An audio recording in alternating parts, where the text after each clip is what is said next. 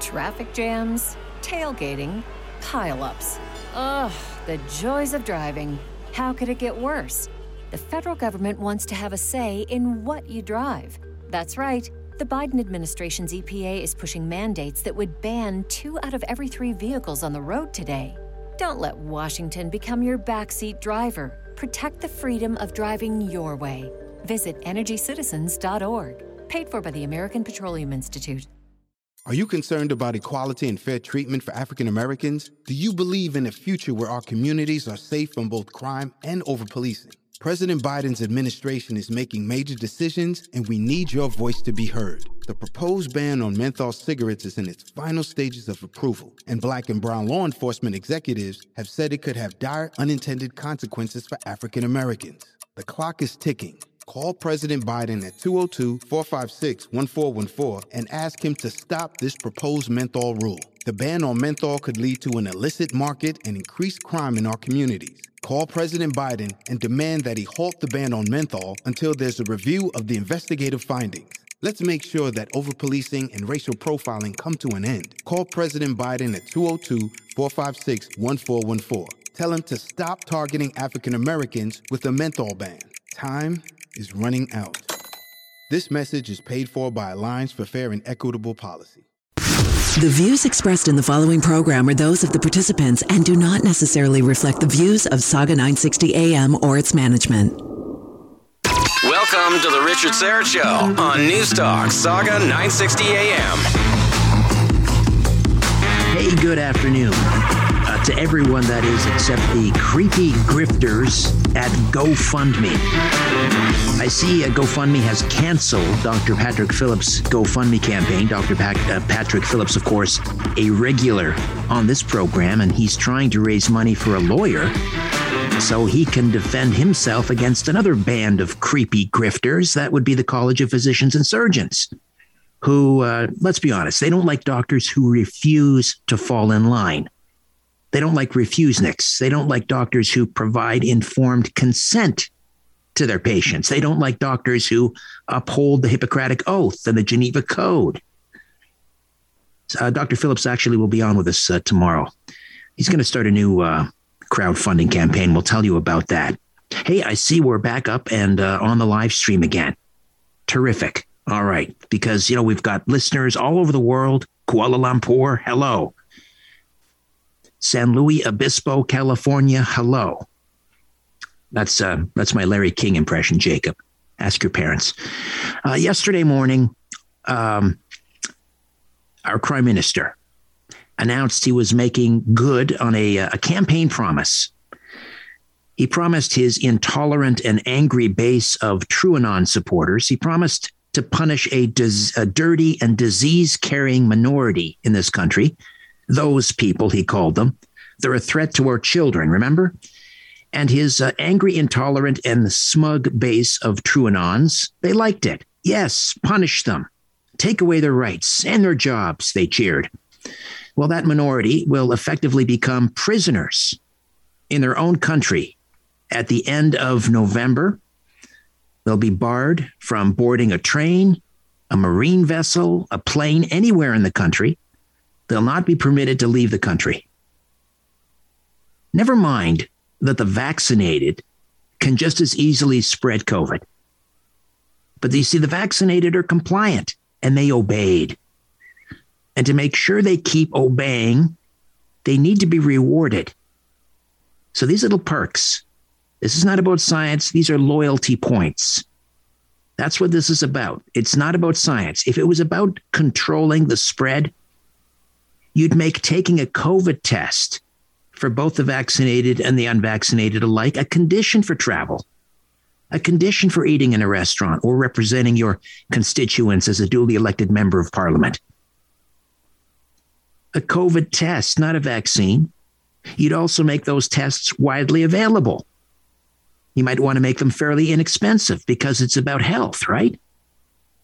If it was about science and keeping people safe and healthy, you wouldn't fire nurses and doctors and paramedics and firefighters and police officers who refuse. You'd provide them with free rapid tests so that they can continue to do their job. You'd also want to keep nurses who've acquired natural immunity from previous infections, since we now know they've got stronger immunity than someone who's been jabbed twice. That's the science. But none of this is about science. It's about control. It's about rewarding the obedient and punishing refuseniks. Welcome to Canuckistan, comrades. A, a U.S. immigration lawyer says the prime minister's travel ban for the unvaxxed uh, in this country, the unvaxxed dissidents, let's call them, should think about applying for refugee status in the U.S. Oh yes, he thinks that they have a good case. They could they could seek asylum in the United States. Uh, I'll speak with this U.S. immigration lawyer this half hour. Meanwhile, federal employees will be required to take the vaccine or face termination, unless, of course, you're a federal judge or a postal worker or a tax auditor or a House of Commons and Senate staff member or a member of the armed forces or, well, the list of those exempt from the mandate is actually longer than those who must comply. Something like two thirds of all federal employees will be exempt from the mandate. Tom Korski from Blacklock's Reporter will be here this hour with that story. Thursdays, of course, we push back against radical gender ideology, and Linda Blade will be here from Canadian Women's Sex Based Rights. She'll be discussing Abigail Shrier. Abigail Shrier is a journalist and author of Irreversible Damage, the transgender craze seducing our daughters. And Shrier recently interviewed some of the top doctors who actually perform transgender surgery on children. And these doctors made some startling admissions to Abigail Shrier. Linda Blade will be here with that story. In hour two, of course, the German idiom of the day, news not in the news. And Joanna Baron will be here. Joanna is the executive director of the Canadian Constitution Foundation and will further discuss the travel ban on the unvaccinated. And uh, finally, to round out what I think is a pretty good program, uh, according to a recently uncovered grant proposal submitted to the U.S. Defense Advanced Research Projects Agency, or DARPA, a scientist funded by Anthony Fauci planned to create a novel coronavirus in 2018. Art Moore from WorldNet Daily, or WND, will be here with that story. DARPA, Lou, you were talking about DARPA yesterday, my friend. Well, you know, Richard, if you follow the science, you'll find out, you know, what's going on in the investment of your tax dollars in the case of the US and where it's leading. And they want to continue to accelerate their use of uh, novel. Uh, novel meta, uh, methods of warfare um, you know, you've probably been following some of the IT initiatives that uh, are being undertaken on behalf of the U.S. government for military purposes and so on. So, yeah, I know DARPA. I've been following DARPA for a good 25 years. And it, and uh, I mean, it's it's interesting that they would be able to uncover this grant proposal. I mean, if if this was being done sort of under the radar. Um, you would think that I don't know they they would they would protect. I don't know how this this uh, grant proposal was accessed, whether it was through a FOIA request, Freedom of Information Act. Uh, we'll find out when Art Moore Art Moore joins us uh, later this uh, this show. But um, you know, how did how would they uncover something like that? Is it okay? So DARPA is what you see. What you don't see is the black ops that, you know, never going to show up. Do you know what I'm saying? Is like there are projects you have no idea of what's going on. DARPA is the public face of uh, defense advanced research. That's the public face. There it is. Hey, this is what we're looking at. What do you think? Hey, you got a good idea that would fit this model? Bring it to us. Right? Right. There's right. other stuff that doesn't see the light of day, right? No congressional oversight. Uh, what they call- oh, there may be, but it would be on the down low, right? Like everybody would have to agree that this is top secret, right? Right, right. Well, it'll be interesting to learn more from Art Moore uh, about um, this grant proposal to create a novel coronavirus. This was back in 2018. So, is that what we're looking at now? Is is this you know the smoking gun? We'll we'll find out.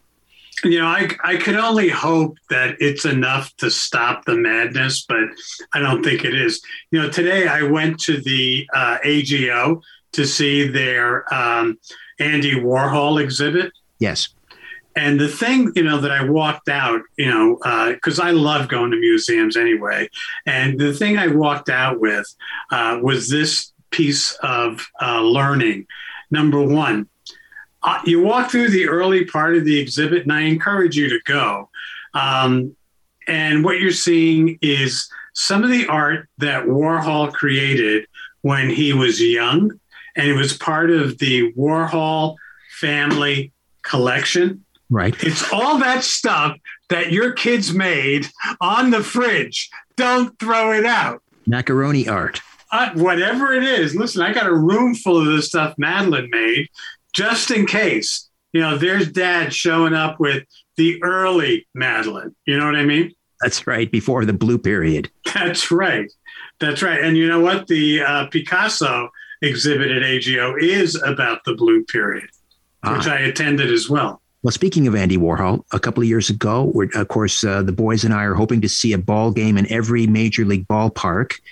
And uh, we went to Pittsburgh a couple of uh, summers ago. We went to the Andy Warhol Museum, which is just steps from, of course, the great uh, Pittsburgh Ball uh, yard there. Yeah, yeah. I, to be honest, you know, the boys were not that impressed. Uh, Andy Warhol, not for everybody, but at least they were exposed to him.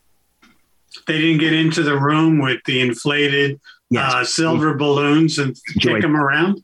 They enjoy. Well, you see, you got to take something good out of it. I tried to take video, and I was admonished by one of the museum. Uh, How dare you! Exactly. How dare you take video of floating uh, balloons? well, they're floating silver pillows, right? There you go. I, I wonder what Mike Lindell thinks of that exhibit floating my pillows. be back in an hour, my friend, because you right. I, we are committed to traffic on the fives. Like the pig is to bacon. Back in an hour. All right. A U.S. immigration lawyer says our crime minister's mandatory vaccine requirement that bans nearly all travel for the unvaxxed likely means unvaxxed Canadians could be considered refugees and apply for asylum in the U.S. That story's next. Stay with us. We're back as the Richard Syrett Show continues on News Talk, Saga 960 AM. All right. Matthew Kolken is a trial lawyer with uh, experience in all aspects of United States immigration law. He's a partner with Kolken and Kolken Law in Buffalo, New York, and he says that our crime minister's vaccine mandate that bans all travel, virtually all travel, except in your car or on your bike, um, could mean that uh, unvaxxed Canadians are eligible for refugee status. They could apply for asylum in the U.S. Matthew Kolken, how are you? I'm well. Thanks for having me. So, saw your tweet this morning, and uh, I have to say, wow, I was taken aback. So, I mean, you have uh, obviously expertise in U.S. immigration law. Um, explain how we would, or the unvaxxed would be, would perhaps qualify as refugees. Well, for, under U.S. immigration law, for an individual to be eligible to apply for asylum in the country, they have to meet the definition of a refugee. And in order to do so, you need to show that the government of your home country or a group within the country that your government can't protect you from or won't protect you from is looking to target you uh, on account of a, a certain uh, immutable characteristic that you may have, such as your race, your religion, your political beliefs, uh, or your membership in a particular social group. And it's it's clear to me that unvaccinated Canadians are a cognizable specific group of individuals that are being or having their liberties restrained by not being able to freely travel and potentially uh, having their religious liberties restrained if they have opposition to the vaccine as a result of their religious beliefs and the uh, the use of stem cells uh, in furtherance of the development of uh, the vaccine itself. Right. Uh, I guess the problem now is how would an unvaccinated Canadian get to uh, America uh, as of November 30th? We won't be able to fly, get on a train. We can't drive across the border because the border uh, remains closed to the U.S. to unvaccinated.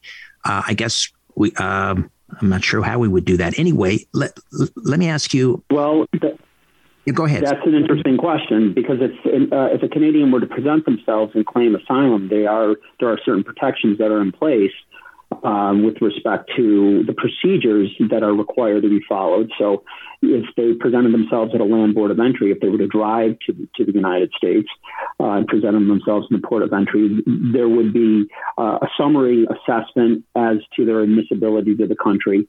Uh, there would be a finding of inadmissibility as a result of preconceived immigrant intention to come to the U.S. to avail themselves of the protection of the United States.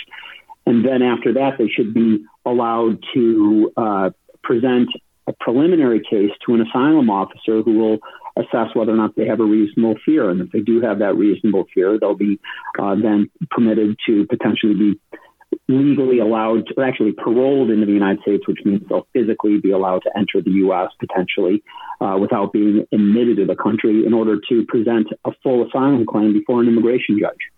They would then be given a court date, and then they would just. Yes.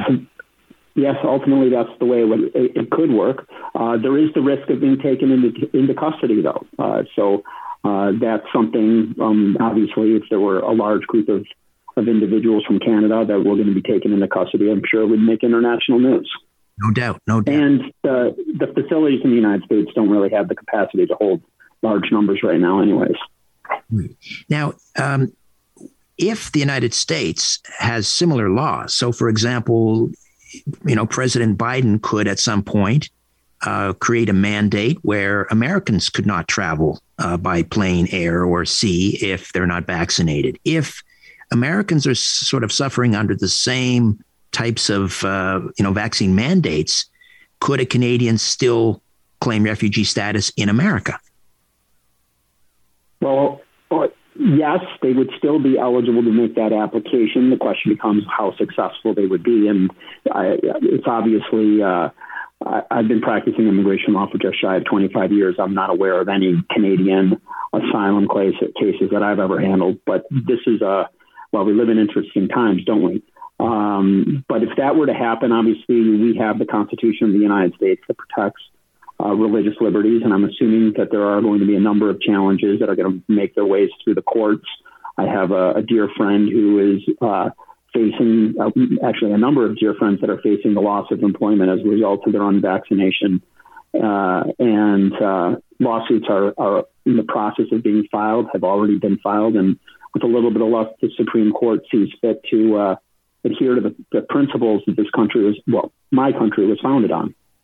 Matthew Kolken is a trial lawyer with uh, expertise in all aspects of United States immigration law, partner with Kolken and Kolken in Buffalo, New York.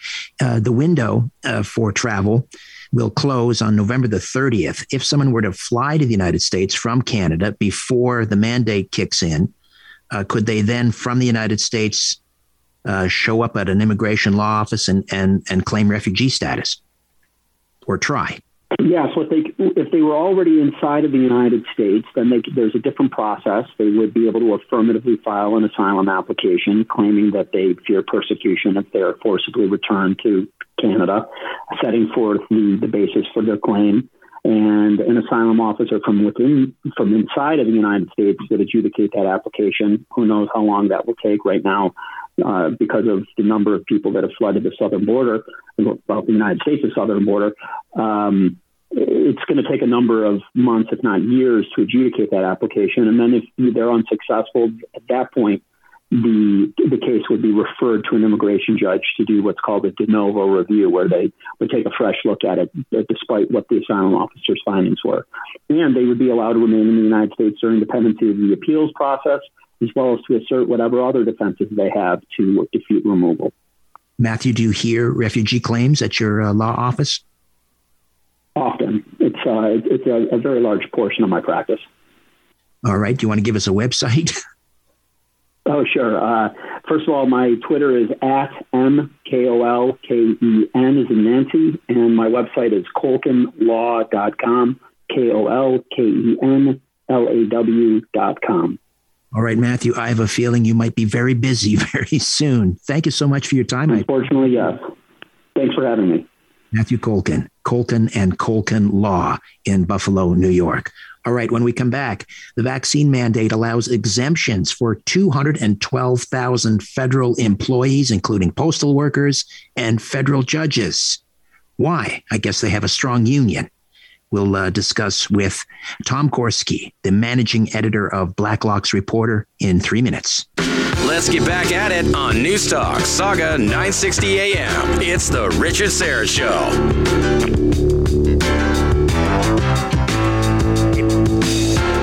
government announced its vaccine mandate yesterday for public servants. Remember, the uh, federal government is Canada's largest single employer, and public servants must show they're fully vaccinated by October 29th or face unpaid administrative leave. Disciplinary action expected to begin November 15th.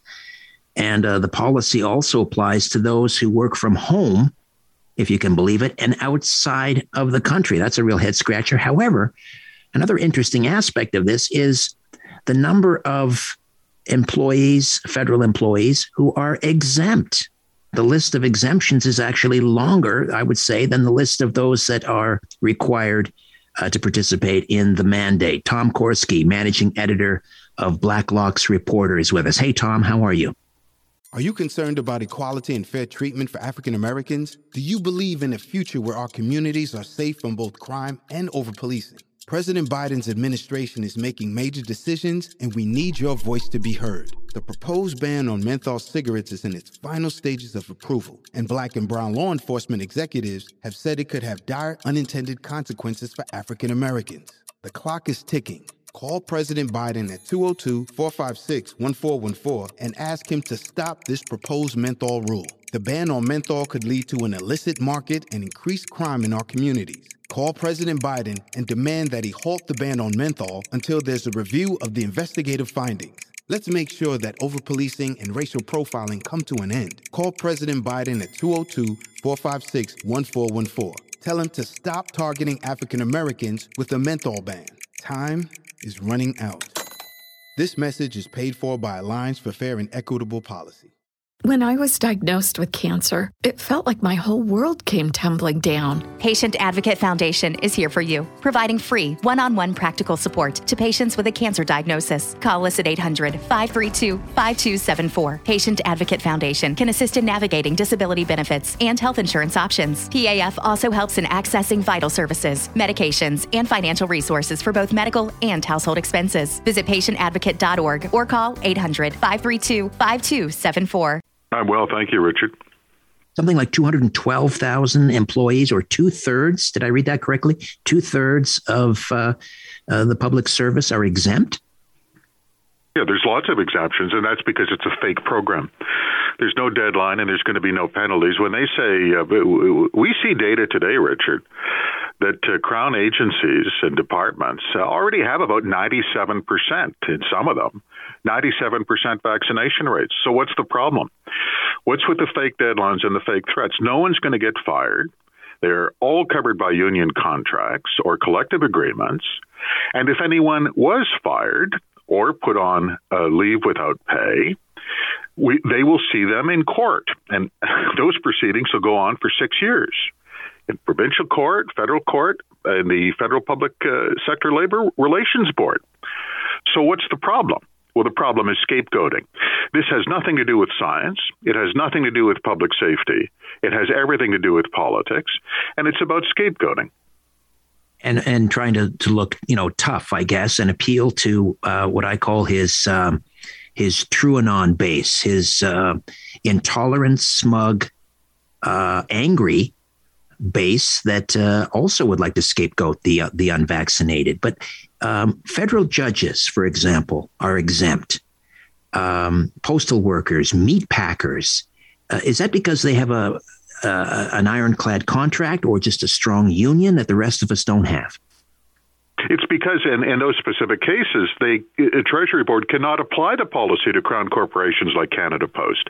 They can't apply it to the federal court. Those are theoretically independent agencies and they govern themselves. But I mean, why do you scapegoat? You, you know, you have a witch burning when the crops fail. Scapegoating works when things are going badly and you need to divert attention. Richard, this thing was supposed to be over. Everyone's fed up. Lots of questions about mismanagement. Where are we going? When is this thing going to end? They don't know. Thus, we need to start having a few witch burnings to deflect the pressing public questions about why we got where we are and how we get out, and cabinet doesn't have the answers. Right. Let me just uh, continue to ask about some of the other exemptions here. Uh, the military, uh, our armed forces.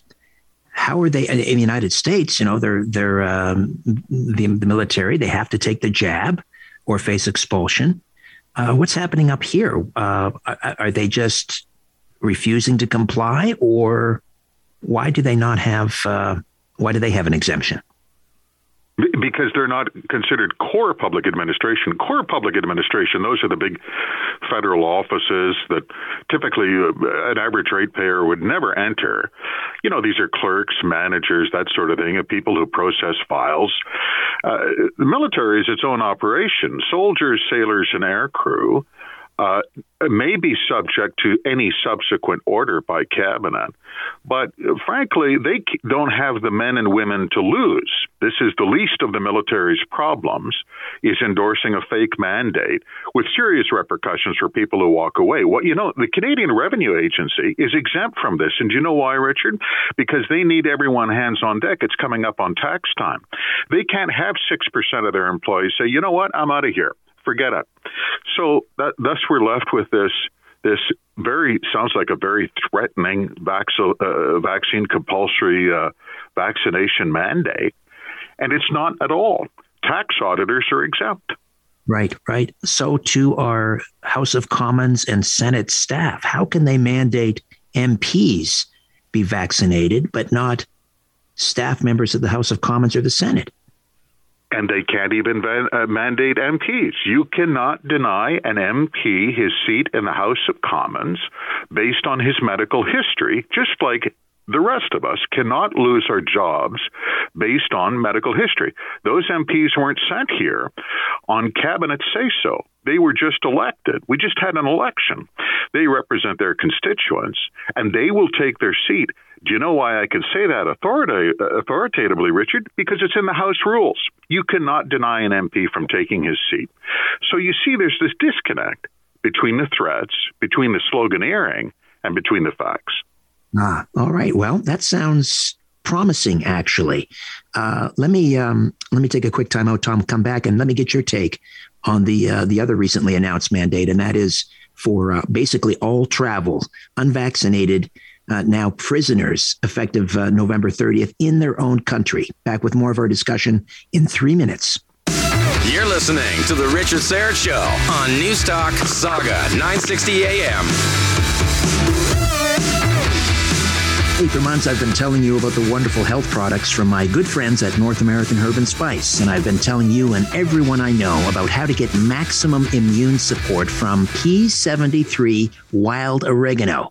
Now, whether you prefer the drops, the gel caps, powder, or even inhalants, North American Herb and Spice has a whole line of wild oregano supplements to support a healthy immune response. P73 wild oregano is available at fine health food stores across the GTA or you can order online at oreganol.com.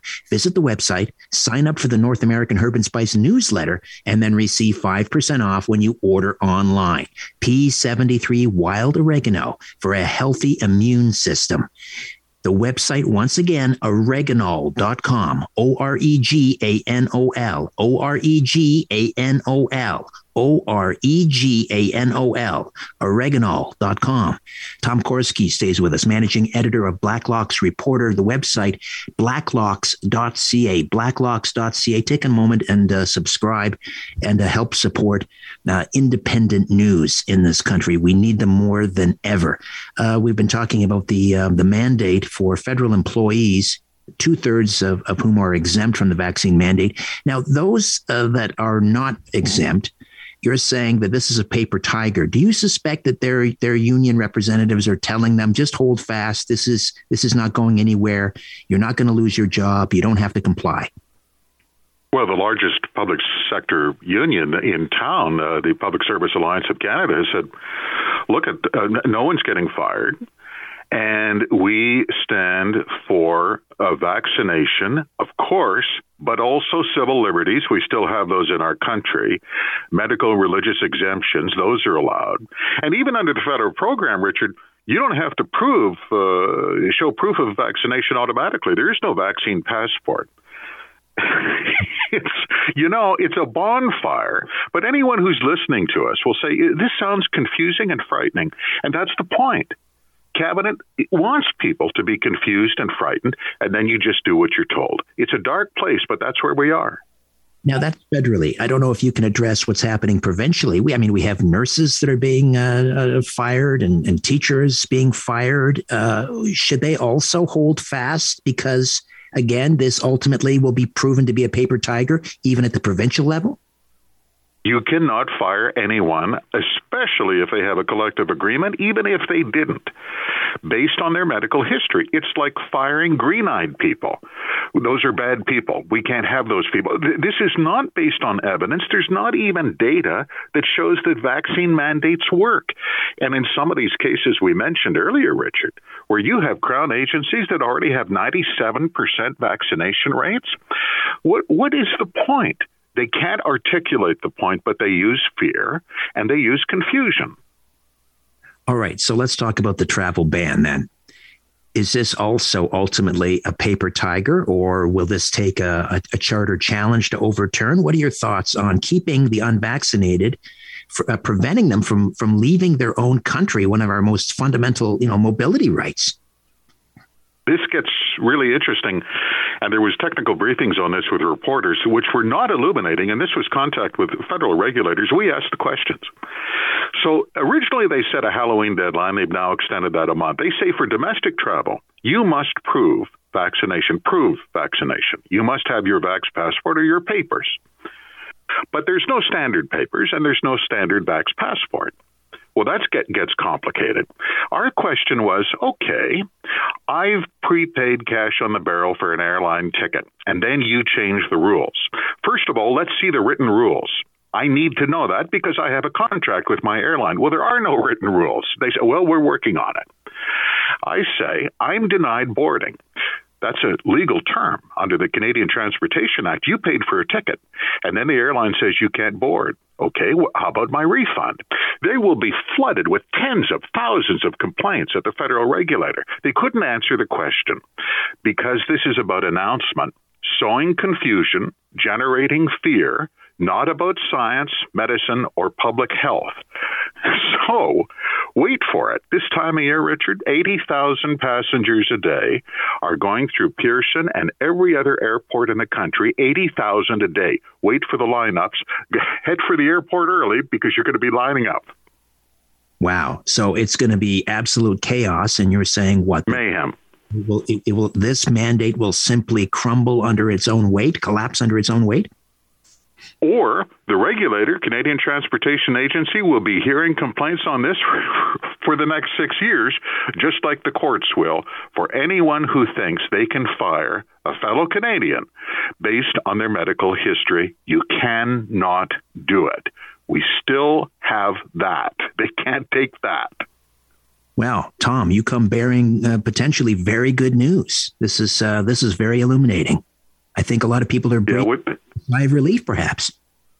What's sad, though, is that it's a real dog's breakfast, isn't it? You say, how can something as fundamental as this, people's livelihoods, people's right of mobility, how can it be this dark, this confusing, this fearful? Why would they do that? I, I guess that's a rhetorical question. There you go. All right. Again, let's uh, direct people to blacklocks.ca, blacklocks.ca, Blacklock's Reporter, minding Ottawa's business. Take a moment and uh, subscribe.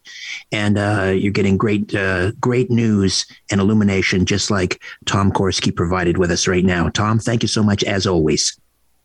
Thank you, Richard. Tom Korski, managing editor, Blacklock's reporter. All right, when we come back, we push back against radical gender ideology. Linda Blade will be here from Canadian Women's Sex Based Rights. Stay with us. Back to the conversation on The Richard Syrett Show. News Talk, Sauga 960 AM. All right, welcome back. Thursdays, we push back against radical gender ideology. Linda Blade is co author of Unsporting How Trans Activism and Science Denial Are Destroying Sport. And uh, she is also CAWSBAR's representative on women's sports. CAWSBAR is Canadian Women's Sex Based Rights. Linda, welcome back. How are you? Thank you, Richard. I'm doing well. This is, uh, I guess, a topic that we're going to talk about is not the sports one this time. No. However, we should point out uh, that uh, your book, Unsporting, which you co authored with Barbara Kay, uh, mm-hmm. And now translated into French, and you're heading, yes. you're heading over to France to speak uh, to uh, this to women's groups. Mm-hmm. Okay. Yes. Yeah, we need to have a, um, just to say very quickly, we need to have a consensus globally on how we want to negotiate with the International Olympic Committee and so um, we're heading down the road, slowly talking to each other and trying to figure out, you know, the key pillars, the key arguments we need to make uh, to protect women's sports. So I'm on the journey. All right. Terrific. Now, um, Abigail Shrier, tell me about this journalist. People may not be aware. Uh, she caused quite a storm with her. Mm-hmm. Uh, called uh, Irreversible Damage, the transgender craze seducing our daughters. Uh, there were attempts in the book, I think, on Amazon and so forth, but she's been very courageous, like yourself and other members of CAWSBAR. Um, uh, talked with some doctors who actually performed transgender surgery. I understand. What were the circumstances? Yes.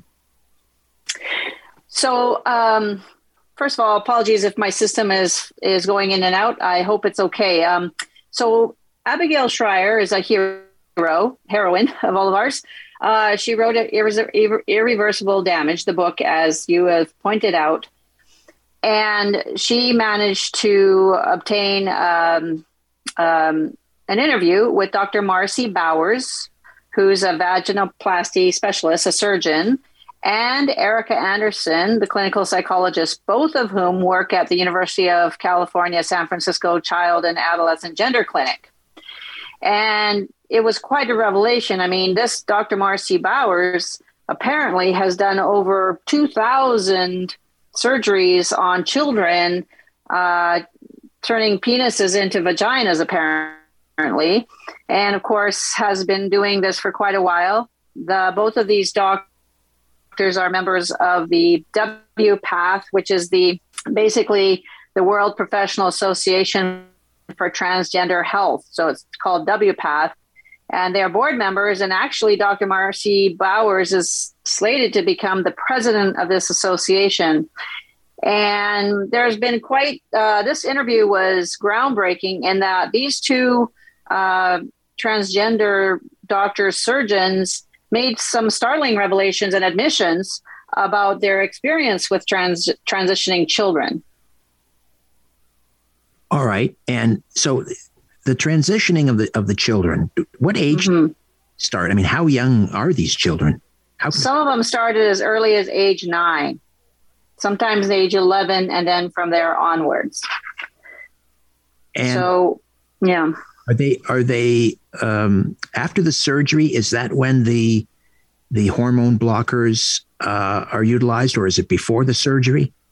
No, normally the the the system it's sort of a three step process. A child will say i let's say your uh, child is a boy a born male uh, and they and the child says i i think i'm a girl. So then that the doctors right away the wpath methodology was to put them on puberty blockers right away. These are just this is uh, drugs as you've spoken with uh, billboard chris and other like the drug that stops puberty from happening so it gives them a chance to wait and think about it. At, at least that was the original intent. But what happens is these kids are losing ground. They're not growing. Nothing's happening. You know, there's uh, developmental delays start to happen because puberty has been blocked. So right away they want to go into the opposite sex hormone. So boys get estrogen and girls the girls get testosterone if they're transitioning. So the steps are one puberty puberty blockade. Secondly, then wrong, wrong sex hormones. So they're giving like a little girl would get a lot of testosterone instead of estrogen uh, to to sort of catch up to quote male puberty, if that's even possible in a girl's body. And then the final stage would be the the surgery, the the changing. Like if you were a, a young lady, uh, the breast would come off so that you could look more like a man. And for boys, the surgery to change the penis into a vagina. Okay. Now, so these doctors that sat down with Abigail Shrier, again, mm-hmm. author of Irreversible Damage, the transgender craze seducing our daughters. Right they what were these startling admissions that they made? Well, the bombshell one is about the sexual function and your ability to be intimate. So, what they actually identified in this interview was amongst all the other things, you know, obviously the surgical complications are one thing and permanent and, and sterility, you know, long term lifetime sterility.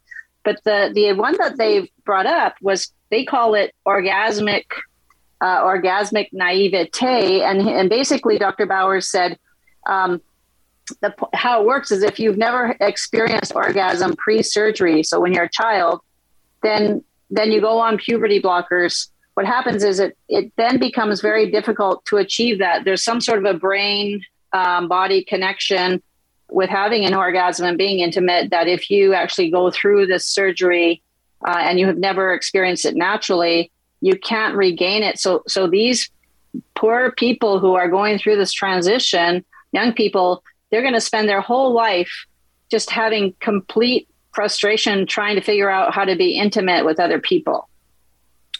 Wow. And and did they indicate how common a result that is from undergoing this transgendering uh, or transgender procedure? Is that Yeah, is- it's almost it's it's almost inevitable like if it's if you never experience this as a young child, you won't have it afterwards after all the surgery and transitioning. So did this did this uh, lead these doctors to conclude that they should stop performing these procedures? Well, I think that the admission that was kind of you know startling is really the fact that um, they feel that the catching on of this craze, this str- transitioning of children, has d- been done in a very sloppy manner. Um, and so, really, it's been, uh, they said that it's doctors have, instead of been, you know, taking great, great care and interviewing a young child who uh, is gender dysphoric or presents as wanting somehow to be the opposite sex, instead of going through a series of psychological um, tests and reviews and careful monitoring first really investigate what the comorbidities are co- like what's that, what else is going on there in their lives? Like what what else might be causing them to think this way? Um, within an hour and it's very well known and within an hour of the first uh, doctor's appointment often the, for a little girl for example um, the cross-sex hormone like the testosterone is injected immediately without even trying to find out if this is maybe something that's just a red herring and they're just copying whatever they see online. My word, that's that's absolutely chilling. Um, mm-hmm. Have they done have they done long term any any long term studies regarding uh, the the mental health of people that have undergone sort of reassignment surgery and hormone blockers and so forth later in life? Well, no, these particular this particular interview didn't go into any of that. Like they haven't, they didn't really admit. The only thing they admitted to was, um, you know, that the WPATH um, was literally, and they had even admitted this, Richard, that the WPATH um, was excluding doctors who would question the current medical protocols. They were actually excluding the the expertise of other people. I, I'm I'm deflecting for a minute, but that was the one of the huge admissions also in this interview. They literally did admit that they were shutting down any any critical voices coming from other doctors who cared about these children. But then there's other researchers uh, and research I've read on my own, separate from all of these interviews uh, or these documents here, that actually it would appear that if you have a dysphoria, gender dysphoria, and, and even after transition, Are you concerned about equality and fair treatment for African Americans? Do you believe in a future where our communities are safe from both crime and over policing? President Biden's administration is making major decisions, and we need your voice to be heard. The proposed ban on menthol cigarettes is in its final stages of approval, and black and brown law enforcement executives have said it could have dire unintended consequences for African Americans. The clock is ticking. Call President Biden at 202 456 1414 and ask him to stop this proposed menthol rule. The ban on menthol could lead to an illicit market and increased crime in our communities. Call President Biden and demand that he halt the ban on menthol until there's a review of the investigative findings. Let's make sure that overpolicing and racial profiling come to an end. Call President Biden at 202 456 1414. Tell him to stop targeting African Americans with a menthol ban. Time is running out. This message is paid for by Alliance for Fair and Equitable Policy. When I was diagnosed with cancer, it felt like my whole world came tumbling down. Patient Advocate Foundation is here for you, providing free one on one practical support to patients with a cancer diagnosis. Call us at 800 532 5274. Patient Advocate Foundation can assist in navigating disability benefits and health insurance options. PAF also helps in accessing vital services, medications, and financial resources for both medical and household expenses. Visit patientadvocate.org or call 800 532 5274 the suicidality um, it goes up even more after transition. A lot of times, as you can imagine, if you think transition is going to solve your mental, uh, whatever the mental problem is that you have, or the mental situation that you find yourself in where you're frustrated, and if you find that after all that transitioning and all the pain of the surgery and all of the all of the the physical problems that come with it, and then you get to the other side of that and you can imagine in the US, a lot of people spend, spend a huge amount of money to do this because it's not, you know, universal health care there. And then they, they get to the other side and they don't feel indifferent or they feel worse. And so they're more likely to commit suicide afterwards. It's just one tragedy piled on top of another. Exactly. Yeah, exactly. Linda, thank you so much for bringing this art to our attention. I appreciate your time, as always. Yeah, thank you. Thank you very much, Richard. Linda Blade, co-author of Unsporting, How Transactivism and Science Denial Are Destroying Sport, and the CAWSBAR's representative on women's sports. All right, hour two awaits. Stay with us.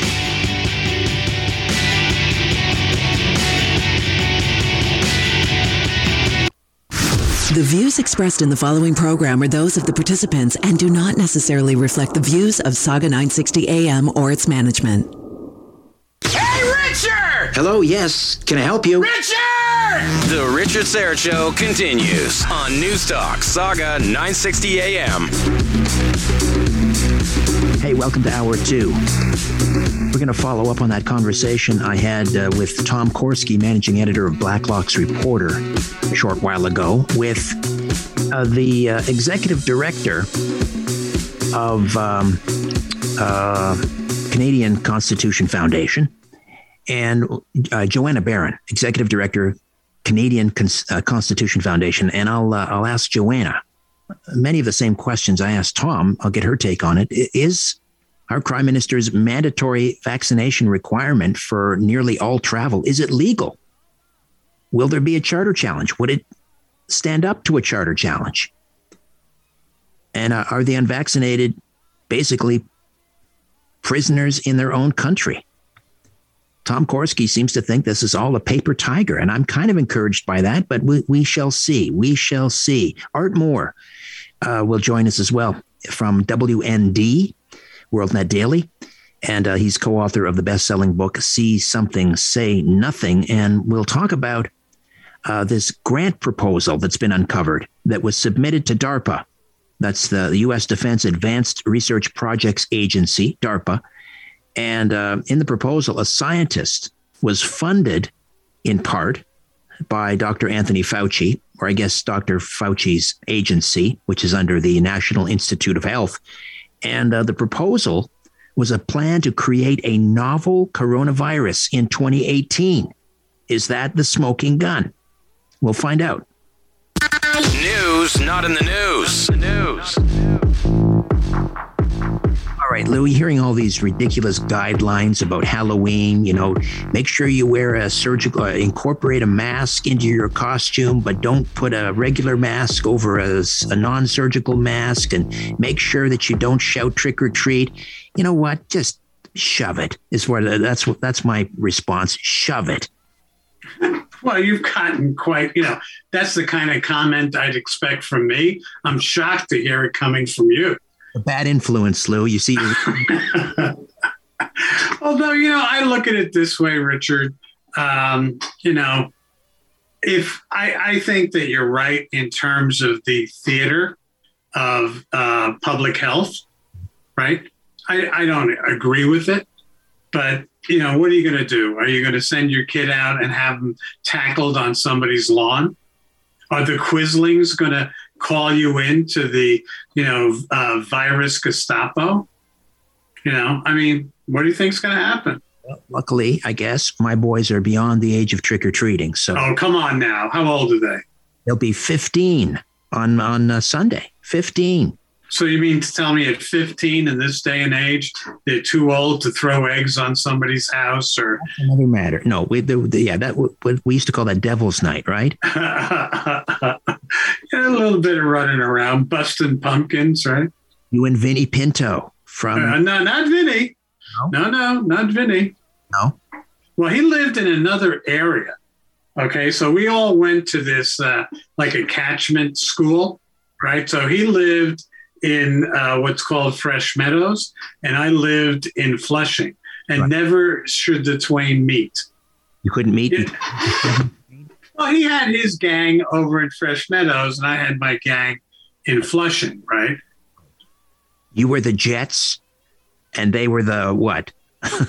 the Sharks. The Sharks. That's it. Once you're a Jet, yeah, no, I mean, it's not like we got into trouble, but, you know, on Halloween, you kind of stayed local, right? Right, right. You know, whereas, you know, on other than Halloween, you know, you could get together and so on, right? But exactly. on Halloween, you kind of stayed local. So you can make trouble locally. That's it. That's it. All right. Uh, let's get to the German idiom of the day, my friend. Bring it on. Jacob, if you please.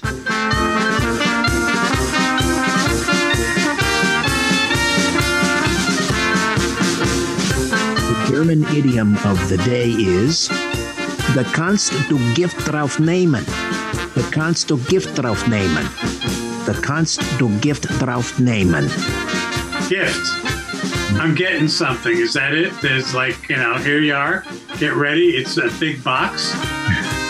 sort of, maybe. No, not so much. Uh, the kannst du Gift drauf nehmen, the literal translation is you can take poison on that. Oh poison on that. So the the English equivalent, any idea what the English equivalent is?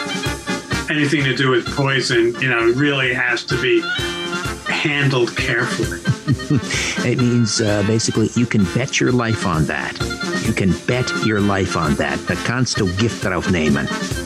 Well, you know, I, anytime uh, you know you say take poison, you know what I say? You better know what you're doing. sure, sure. You was, better know what you're doing. That famous uh, line was it in uh, was it someone um, in in the British Parliament? It was a, a, woman said to Churchill, "Sir, if you were my husband, I would I would feed you poison." And uh, Churchill said, "Madam, if you were my wife, I would drink that poison." exactly, exactly. But you got to be careful because if it's not strong enough, you miss your target if it's too strong, you don't have time to get away. Right, right. So you tell the person, make make sure you drink the entire glass because sometimes the poison goes down to the bottom. That's right. Lick it. Big tongue action at the bottom. We were talking about DARPA earlier because yes. relating to uh, you know this coronavirus story, but you sent me this uh, story from the Military Times eight weird DARPA projects that make science fiction seem like real life. And I'm just looking at some of these are fantastic. A plant eating robot. Uh, it was called the Energy Autonomous Tactical Robot. It sought to create robots that could feed off plants just as animals do.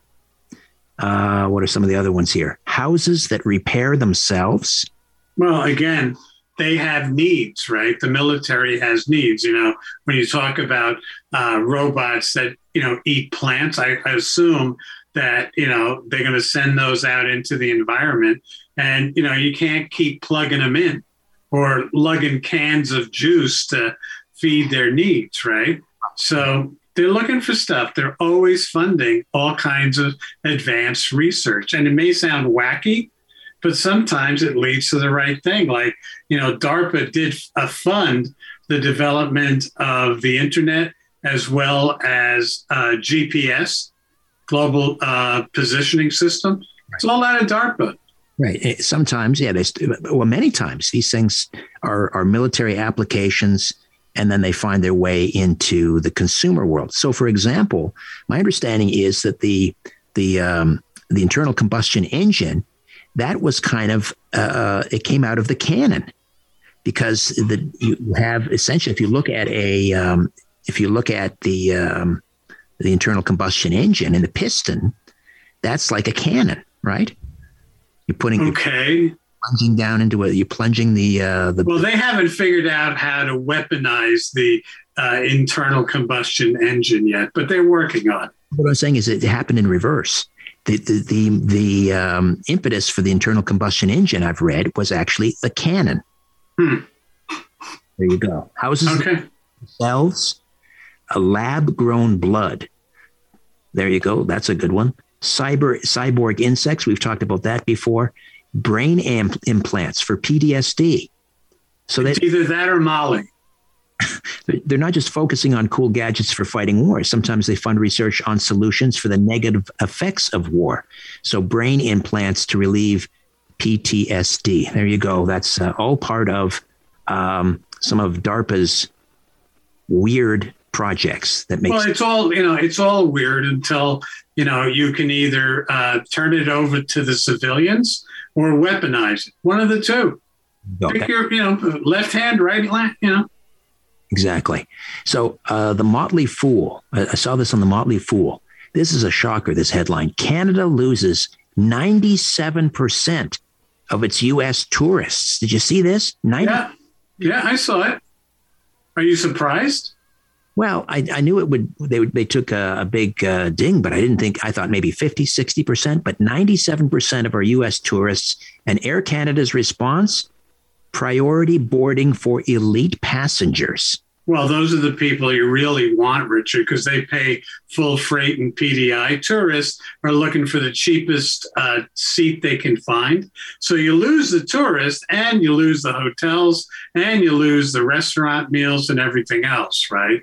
But, you know, imagine, you know, you're, you know, come and discover Canada where you'll be tied up like a hostage and not able to leave until we tell you so. Now, there's an appealing tourist message sometimes you pay extra for that. the cat of nine tails and the blindfold. Oh, oh, oh. That's a specialist trip. Yeah, the tourism industry lost $52 billion in 2021 compared to 2019. And uh, most shocking is how many Americans have stopped traveling to Canada. As compared to 2019, Canada lost around 97% of its overnight American tourists in the first half of 2021 from 6.8 million travelers to just 178,000. Doesn't sound very welcoming, huh?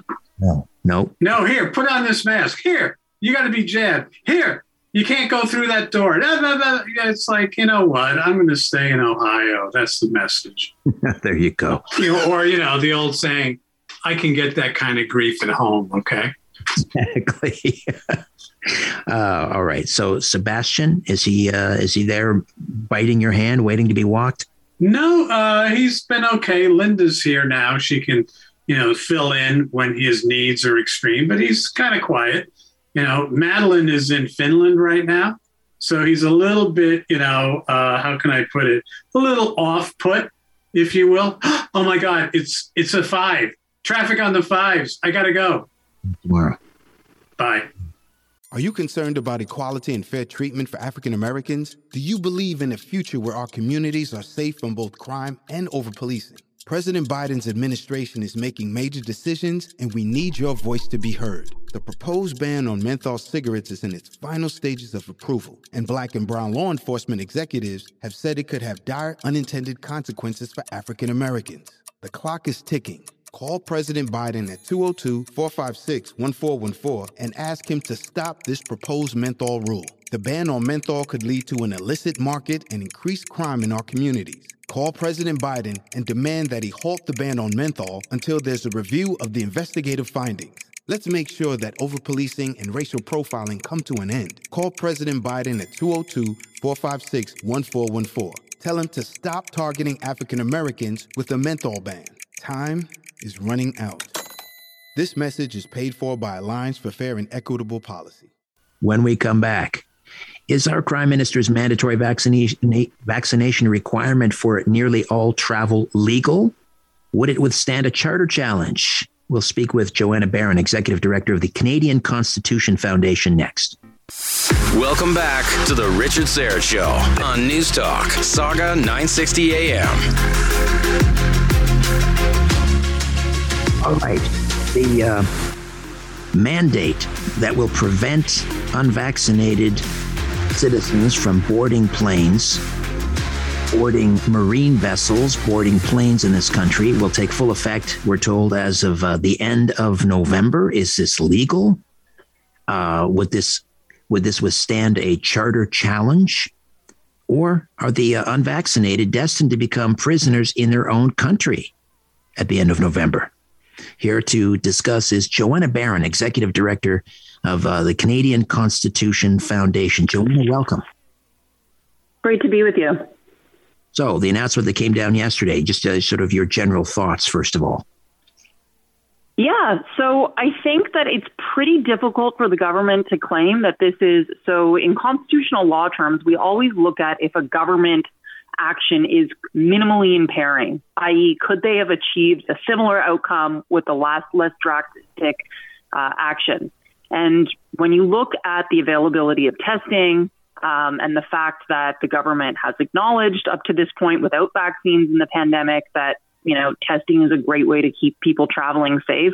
It's just hard to see the removal of testing as an option as anything other than a fundamentally coercive action. And I don't think it's justified, certainly under any public health rationale. So, uh, given that, um, and given the fact that there's no sort of uniform vaccine passport, um, and that there's there's no real you know written, uh, I guess, mandate at this point, should people just hold fast or uh, and show up at the airport, you know, at the end of November, even without a vaccine passport? What I mean, what do you think people should? What should people do at this point? I think people should expect that industry will take this very seriously. If there's one thing that we've observed over the last few months is that government has been very comfortable with deputizing industry and business in you know actually implementing vaccine passport rules and for the most part um, they play along. Of course, there are small businesses that are exceptions, but certainly WestJet, Air Canada, Via Rail, they had their own plans to impose vaccine mandates prior to the government imposing a rule. So, so no, I, I, you know, as a lawyer, I can't advise anybody to expect to to effectively circumvent the law. I think I think it will be implemented. Whether it will survive a charter challenge, which I have no doubt will come. And the CCF, Canadian Constitution Foundation, our position is we haven't actually seen the written order yet. It hasn't been released. And so we're waiting for that. And what we're going to be looking for when we see the order is First of all, are there exemptions? So, are there medical exemptions for people who cannot be vaccinated? Are there religious exemptions? There may be some very rare cases where, for example, um, people of faith object to certain vaccines because uh, because of some concerns about using cells from a fetus line. Very rare, but these are things that the law takes very seriously. Are there exemptions? And also, are there exemptions for things like compassionate travel? Flying to Cuba for a vacation is a different thing than flying from Toronto to Vancouver to take care of a sick parent, for example. Um, and by the way, travel within Canada has a different status than travel abroad because you have a constitutionally protected right under Section 6 of the Charter to move freely within this country. You don't have a right to fly abroad to Paris, but you do have a right to travel within the country. Um, so that is something that is going to attract a lot of scrutiny. Oh, wait, that's interesting. Are you are you saying that we do not have a right as Canadian citizens to come and go and leave our country as we as we please? That's not in, as enshrined in the charter. Not not specifically in the charter, no, because of course your your right to enter any other sovereign nation is circumscribed by their rules. True, true, but uh, I would I would have thought that our, our right to, to come and go and or at least leave our country as we as we please. Um, I would say yes. Generally, you have a right to leave the country, but you don't have any particular right to travel to any particular place. But you're right that you know you can't be held under house arrest effectively. So uh, you say you have not seen a, a, written order. When do you expect to see one? And then what uh, would, would the CCF's game plan be uh, w- once you've seen it?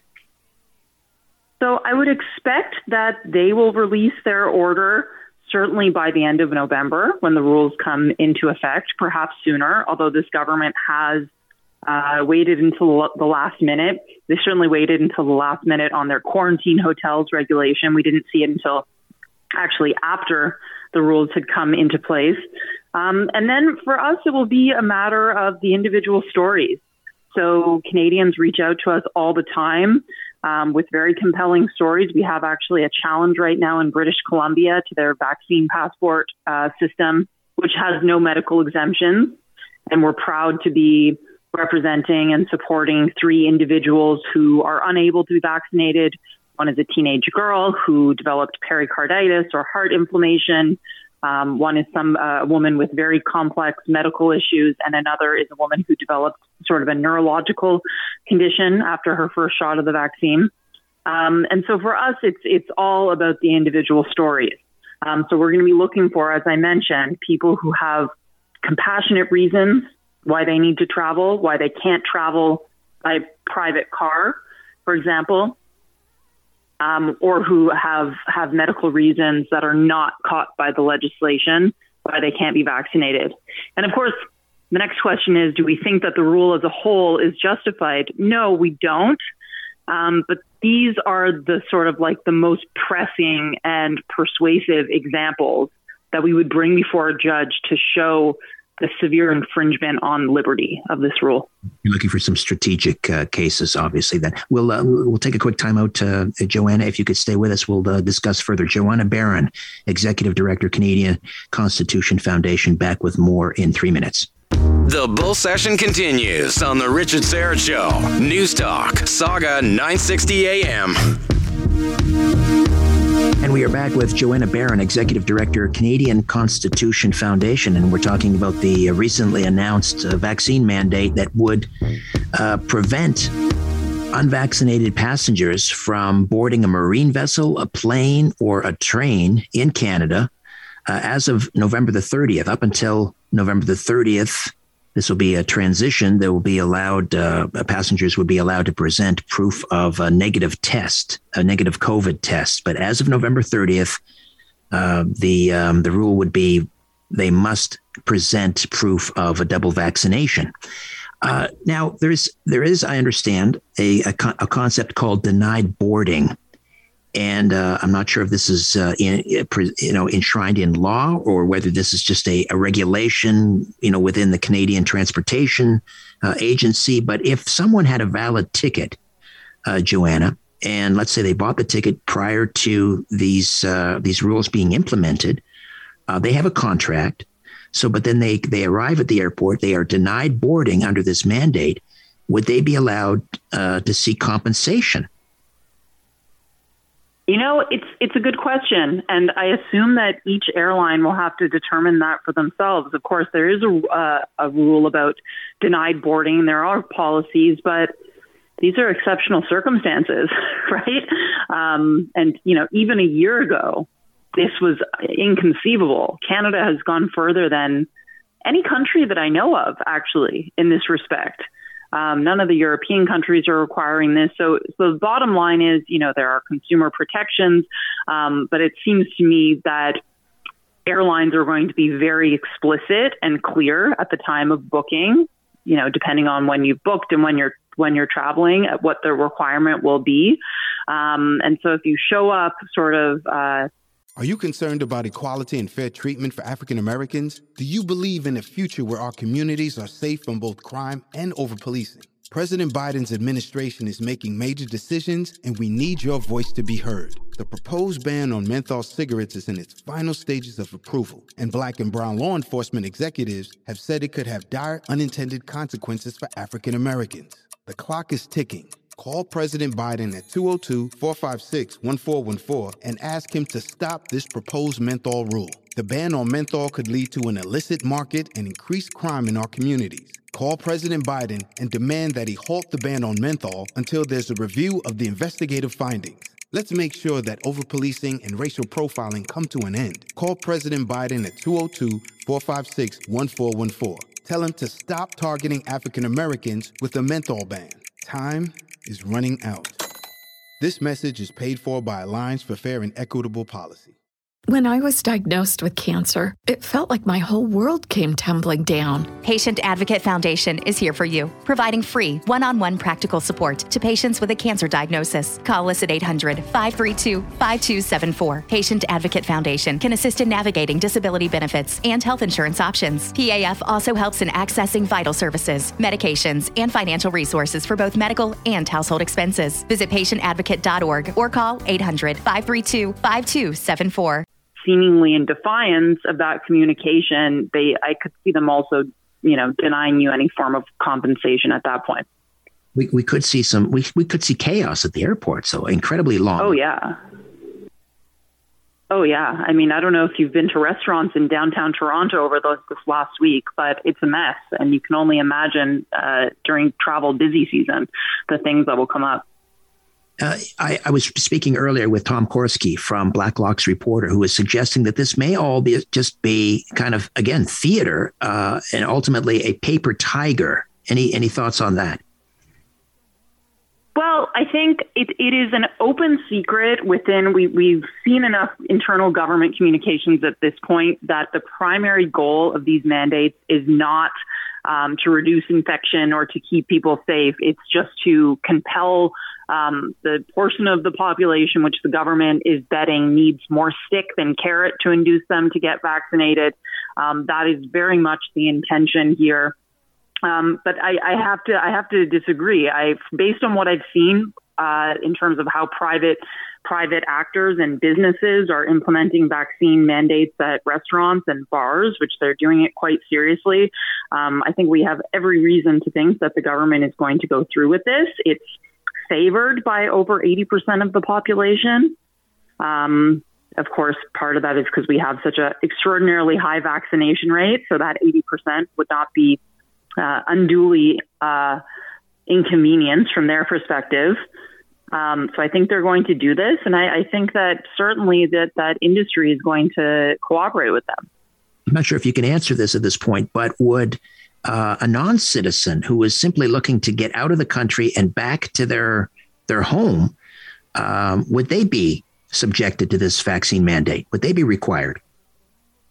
So that's a really interesting question, right? Um, because certainly the rule on its face is any traveler on a flight or train or whatever originating in Canada. So on its face, if you are trying to get out of the country, then you would be caught by this. And of course, since uh, since earlier this year, everybody, all foreign citizens who enter the country, um, need to be fully vaccinated. Um, so I would imagine that again, we're going to be looking for these types of are there reasonable exemptions? There are all any number of reasons why people would absolutely would be more or less a life or death matter for them to travel, and it would just be simply unconscionable no matter what, you know, overriding public health objective to subject them to these types of rules. Um, but the government certainly has not delineated that at all. They haven't even delineated what the medical exemptions will be, if there will be. Um, so that is what we'll be looking for when they finally release their rule. What about foreign uh, car- carriers? Um, uh, a foreign airline, would they also be required to enforce this mandate?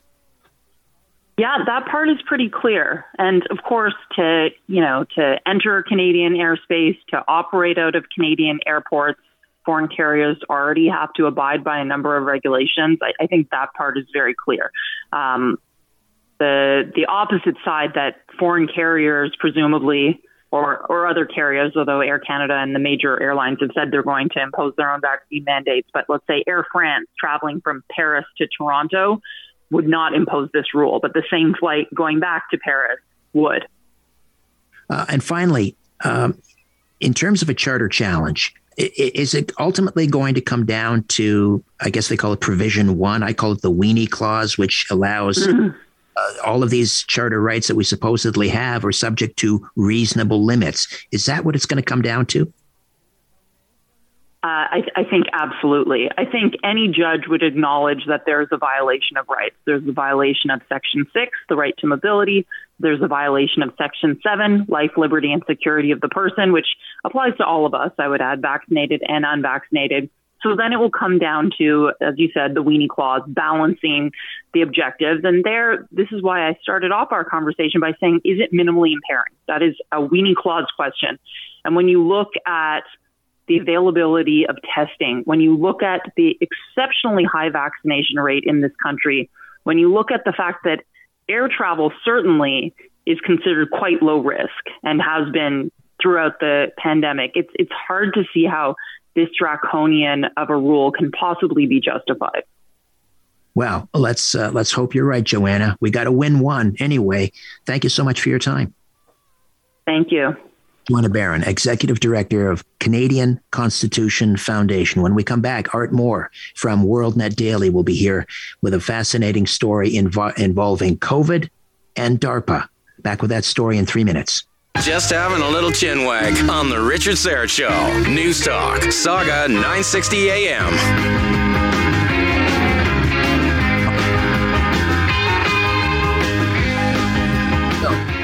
Maybe the smoking gun, maybe, maybe not. American and Chinese scientists at the Wuhan Institute of Virology planned in 2018 to create a novel coronavirus not found in nature, according to a grant proposal uh, that was submitted to the U.S. Defense Advanced Research Projects Agency, or DARPA. Here with more is Art Moore, author of uh, uh, author at WND and co-author of the best-selling book "See Something, Say Nothing." Art, welcome back. Oh, Art is not quite uh, connected yet. He's. I think we might have him now. Art, are you there? Yes. Welcome again, my friend. Appreciate your time. Hey, thank you, Richard. All right. So uh, this proposal, this grant proposal that was submitted to DARPA, we we understand partially funded, I guess, by the NIH. That would be uh, Dr. Anthony Fauci's uh, the National Institute of Health, this uh, umbrella organization. He's part of that. So who actually? It was funded by uh, Fauci's NIH, but who actually made the proposal? Yeah, so uh, Peter Daszak is a scientist who is the head of a nonprofit called EcoHealth Alliance. And his nonprofit has been involved over the past decade with studying these bat coronaviruses at the Wuhan lab. This is the lab that's at the center of, of these investigations of the origins of, of the pandemic. And uh, it turns out that, that Daszak in this case was asking for more money. He was asking for it from this agency that's related to the Defense Department called DARPA. And uh, what he wanted to do was was to work with these Chinese researchers, American and Chinese researchers, working together to create a coronavirus, a novel coronavirus uh, that resembles natural viruses. And and the intent of this and, and this is what's known as the gain of function research, which is taking a virus that's in nature, that's moving from animal to animal, and engineering it so that it can actually be transmitted between humans. And you do that because you think, well, this could be a threat in the future, and you want to get ahead uh, by you know, creating uh, treatments and possibly vaccines in advance. But obviously, uh, having you know, proposed this in 2018, uh, and to be clear, the, the U.S. government rejected this particular funding proposal. But we know that others of a similar kind were accepted. So we know that that research was going on. Daszak himself is on video boasting of uh, working with these Chinese researchers to create uh, these you know, nasty, deadly viruses. And again, you know, there's there's this good intent of getting ahead of viruses, but this particular kind of research was actually banned by the U.S. government, uh, beginning with the Obama administration for several years uh, because of the risk of an outbreak, because of the risk of it leading to a pandemic, which is what many people believe actually has happened. Do we know why DARPA uh, denied the funding? Was it because they thought it was reckless and, and dangerous? That's exactly right. They, they did say that. They said it's just too risky. But DARPA refused it, but somebody else ended up funding it, right? We know that that type of research took place at Wuhan. Um, we, we yes, we, we, we can't say for sure in this particular instance, but we know that there are many other uh, studies and, and, and funded studies that went on that were in fact funded at least in part by Anthony Fauci's agency, which is a different agency than DARPA. It's the, as, as you said, it's under the National Institutes of Health. It's his allergy and infectious disease um, section underneath NIH. So the uh, the idea that they wanted to mimic, I, I suppose, um, a um, create a virus that would mimic one found in nature. Um, would that would that mean that if that there would be a, a, a sequence in in uh, the coronavirus? I mean, if in fact they did mimic one in nature, that this if this was in fact created in a lab, um, would there be sort of a signature in the the the sequence, the DNA sequence uh, of the virus, that would be that would uh, indicate it was man-made. Yeah, that's right. There's, as as people know, DNA is uh, this idea of a, of a code, and and so they can scientists can can break this down and they can look at the code of of coronaviruses that are in nature, and they can look at this particular one, and they can see no uh, connection with uh, in fact, they've even studied a thousand different coronaviruses in nature, and none of them are like this one, this particular one that has ravaged the world. In other words, they haven't been able to find a match uh, for so- SARS-CoV-2 in nature, despite right. Yeah, that's right. If, if they if they found a match, then they could say, well, maybe the natural theory uh, has some uh, evidence for it, but they found no evidence for the natural uh, theory. And, and by the way, uh, the head of NIH, um, Francis Collins, a very renowned, well known scientist. In fact, he is behind the decoding of DNA. Uh, but he just yesterday announced he's resigning. And that's in the wake of, of these revelations, such as the one that we're talking about. And of course, he says it's because, well, he's you know getting older and it's time for him to move on.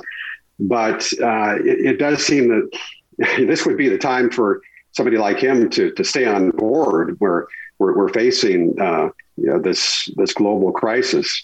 And uh, yesterday he was interviewed and asked about the possibility of that connection. he says, no, no, no, no, no connection there. Then he was asked, well, what do you think about the lab leak theory? And he says, you know, by, by now he can't rule it out because there's so much evidence. But he still says, I, I think I think the natural theory uh, makes a lot more sense. But but he, he admitted there's no evidence for it. But but why would he? I mean, it's pretty obvious why he would uh, favor the natural theory because his NIH uh, has been funding this dangerous research over all these years, and it does appear there's more and more evidence that it's connected to the outbreak and, and the pandemic that resulted. Art, stay put. We'll uh, come back and discuss further. Art, author, author at WorldNet Daily or WND, WND.com, the website, co author of the best selling book, See Something, Say Nothing. Back with more of our conversation in three minutes. Let's rejoin the conversation on The Richard Syrett Show on News Talk, Sauga 960 AM. We're back with Art Moore who's a journalist at WorldNet Daily, WND, WND.com, co author of the best selling book, See Something, Say Nothing. We're talking about uh, this um, fund or, or a proposal, a grant proposal to DARPA uh, from Eco Alliance, Eco Health Alliance, the nonprofit led by Peter Daszak and uh, funded in part by Dr. Anthony Fauci. It was a, um, a grant proposal for funding to create a novel coronavirus back in 2018. DARPA uh, turned down the grant, but uh, it's possible they went elsewhere and, and received funding. So, Peter Daszak is um, was he not sort of appointed to investigate this whole origin of the uh, the virus and whether there was a leak at Wuhan? I mean, isn't that kind of the fox guarding the henhouse? He has a conflict of interest if he was in fact responsible for the creation of this virus, and he's supposed to be investigating it? Yeah, it, it's you, you can't make it up. So he was actually the sole U.S. based researcher on this World Health Organization team that went to China, and they did it actually in cooperation with China. There's another case, you know, of guarding the henhouse. So, so China, what they did was they said, um, no, you can't actually have a firsthand look at the lab we're just going to give you our own report. We're going to tell you, you know, what happened. And so uh, even the even the WHO top officials uh, recognize now that it, that whole investigation was a farce. But but yes, that's a, he also um, back in February 2020 was the one who uh, orchestrated this letter signed by his colleagues who also had connections to the Wuhan lab it was a letter that was published in the scientific journal, uh, The Lancet, one of the you know, most prestigious in the world. And it said, uh, you know, we, we scientists, we think uh, the pandemic had a natural origin. And we also think that anybody who thinks it leaked from a lab is a conspiracy theorist. And so that that was actually, you know, it became the, the narrative, it became the media narrative. Now, more recently, the Lancet itself has, has backtracked and they've allowed a letter from other scientists who say, look, you know, all of these people, not just Daszak, had a conflict of interest. So, uh, and then Daszak was involved with another investigation with the Lancet itself, and he had to recuse himself. And then they just disbanded the whole investigation because it was so compromised by these scientists who have all of these uh, conflicts of interest. Uh, you, you also in the article art summarize um, the four studies, including two from the World Health Organization which provides strong evidence favoring a lab, lab, uh, lab leak theory. Can you talk to me about some of those studies? Yeah. So, uh, you know, this was um, these were studies where they were were looking at the the DNA uh, coding and um, and we're looking at all of these coronavirus coronaviruses. Well, I think we have Art back. Are you there, Art? Yes, yes, yes. I was just uh, reading yeah. here the study that was published by Nature Medicine concluded the original SARS CoV 2 pathogen was 99.5% optimized for human infection, which is strong confirmation of the lab leak hypothesis. Um, another clue you mentioned here the origin of the virus is found in the virus's furin cleavage site. What is the furin cleavage site? What does that mean? Yeah. So so basically, it's it's um, this. In simple terms, it's a it's a it's a device on the virus that enables it to bind to a human cell. So when, when you see this feature in a virus, uh, it's going to be one that is easily transmissible among humans.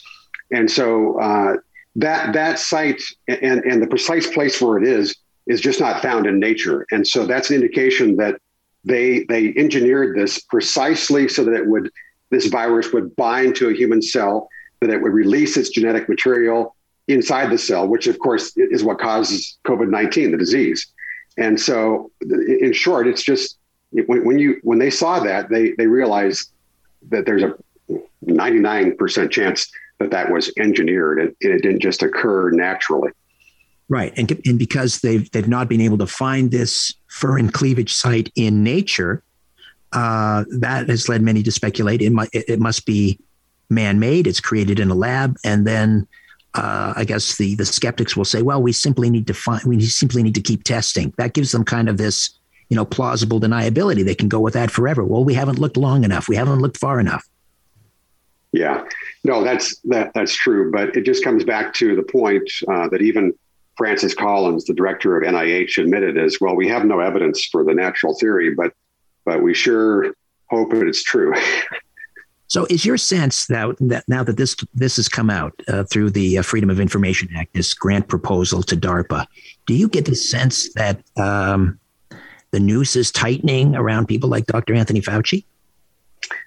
I, I think that it is, and and I, I think that Francis Collins's uh, resignation uh, indicates that. Uh, now, Fauci is going to be more difficult. He has become in, in our country uh, an icon. And I mean, people literally uh, have pictures of him in, in, in their homes with candles lit in front. Uh, and uh, that, that's the irony of this whole thing is is that w- when the history is written, uh, I, I think it's going to be clear that that he, uh, you know, even even if it was through his negligence and incompetence, at least in some way he had uh, a major role in this whole pandemic happening, and then in exacerbating it by by policies that are are not tied to science, and that's according to the opinion of of a broad range of scientists who are in some cases political, some cases Democrats, Republicans, some cases people just go about their business and they don't care about politics.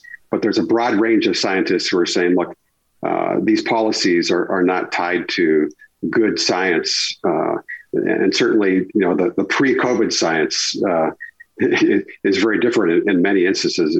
For example, in the whole thing of uh, whether you should mandate masks as public policy. Well, more cracks, more cracks forming. And again, we ask, when will the dam burst? Art, thank you so much for your time. How do we get a copy of See Something, Say Nothing? Yeah, you can go to uh, Amazon, amazon.com, and, and just search on uh, see something, say nothing. All right. Always appreciate your time, Art. Thank you so much. My pleasure. Yeah. Thank you, Richard. All right, that's it for me. My thanks to Jody, Jacob, Brandon. I'll be back tomorrow, God willing, to do it all over again with the irascible but lovable Lou. I'll speak with a woman who's been denied a medical exemption to the COVID vaccine, even though she's likely to suffer an anaphylactic episode if she takes the jab. Matt Cullen, the voice of the Mississauga Steelheads, will be here with a season preview for Lynn Riddler and your chance to win a pair of tickets to the Mississauga Steelheads home opener. The Brian Crombie Hour is next. I'll speak with you tomorrow at 4. Don't be late. Until then, I remain unbowed, unbent, unbroken.